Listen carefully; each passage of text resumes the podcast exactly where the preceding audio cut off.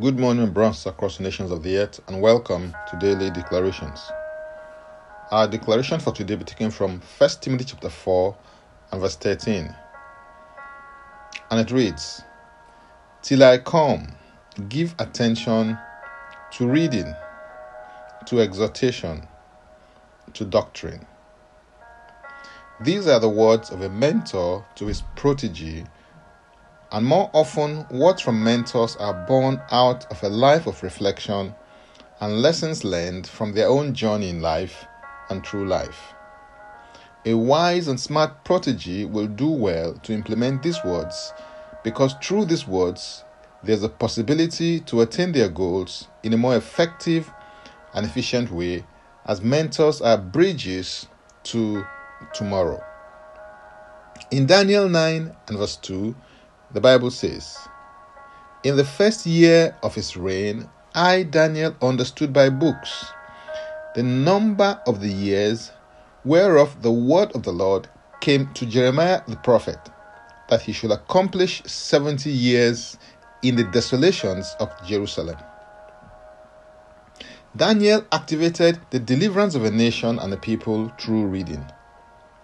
The Ethiopian eunuch in the book of the Acts of the Apostles found salvation and became an evangelist to Ethiopia through reading. If you want to lead in your field of expertise, you must become a reader, because leaders are readers and readers can become leaders. Reading is to your mind what exercise is to your body. Just as you need to exercise regularly to stay physically fit, you need to constantly read to engage your mental faculties, reinvigorate your mind, and ventilate your soul. I believe that life is an adventure in learning, and reading books helps you in the learning process, because it's a lot cheaper to learn through other people's experience than from your own personal experience. In my experience, I've discovered that reading can do the following things for you. Number one, make you broad in knowledge and keep you well informed. Number two, sharpen your intellect and make you mentally astute. Number three, keep you current and relevant in your area of gifting or expertise. Number four, inspire and motivate you to want more so you can do more. Number five, help you find solutions to problems, thereby adding value to yourself and to others. Number six, help you learn from the mistakes of others so that you don't repeat them. And number seven, enable you to be mentored from afar, thereby gleaning from the wisdom of the sages. In order to make progress and embrace the reading lifestyle, I found the following tips to be helpful. Identifying the area of your passion is the first thing. The second thing is being accountable to a reading partner. The third thing is committing to reading at least one book a month in the first instance. And the fourth thing is buying my own books and building a physical or digital library. It has gone a long way in helping. Now, I want to ask you a question. Is your library bigger than your wardrobe? Or is your wardrobe bigger than your library? That's so telling. Remember that the secrets of great men are in their stories. And there's a book that contains the unique solutions to your particular problems, issues, or challenges.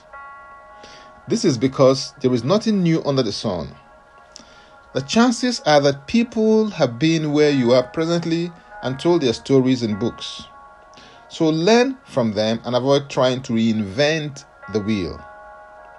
In today's world, you can get either physical books, ebooks, audiobooks, or a combination of these as you will need.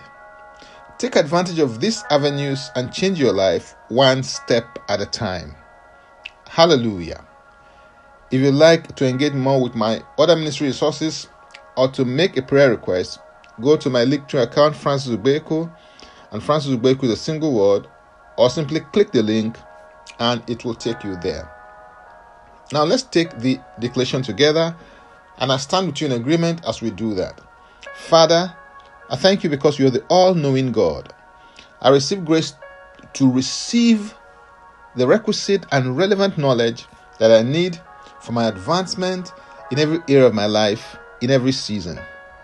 I receive the spirit of knowledge, understanding, and wisdom.